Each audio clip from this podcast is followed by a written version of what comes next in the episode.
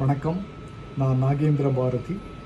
எனது சிறுகதைகள் கவிதைகள் கட்டுரைகள் கல்கி குங்குமம் பாக்யா ராணி தேவி கணையாளி பத்திரிகைகளில் வெளியாகியுள்ளன பகலும் இரவும் மாறி மாறி வருவது போல் மாறி மாறி வரும் வாழ்வின் இன்ப துன்ப உணர்ச்சிகளை பிரதிபலிக்கும் கவிதைகளை தொகுத்துள்ளதால் எனது இந்த முதல் தொகுதிக்கு பகலும் இரவும் என்று தலைப்பிட்டுள்ளேன்.